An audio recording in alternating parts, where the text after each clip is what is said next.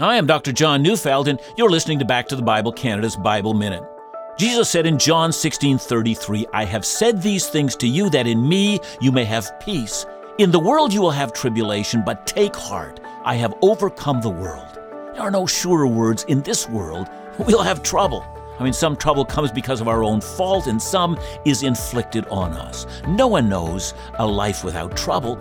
Jesus does not tell his disciples to be strong and confront trouble when that comes. He doesn't offer a strategy or a technique. In fact, he doesn't tell us that we're going to conquer. Instead, he tells us that he has conquered.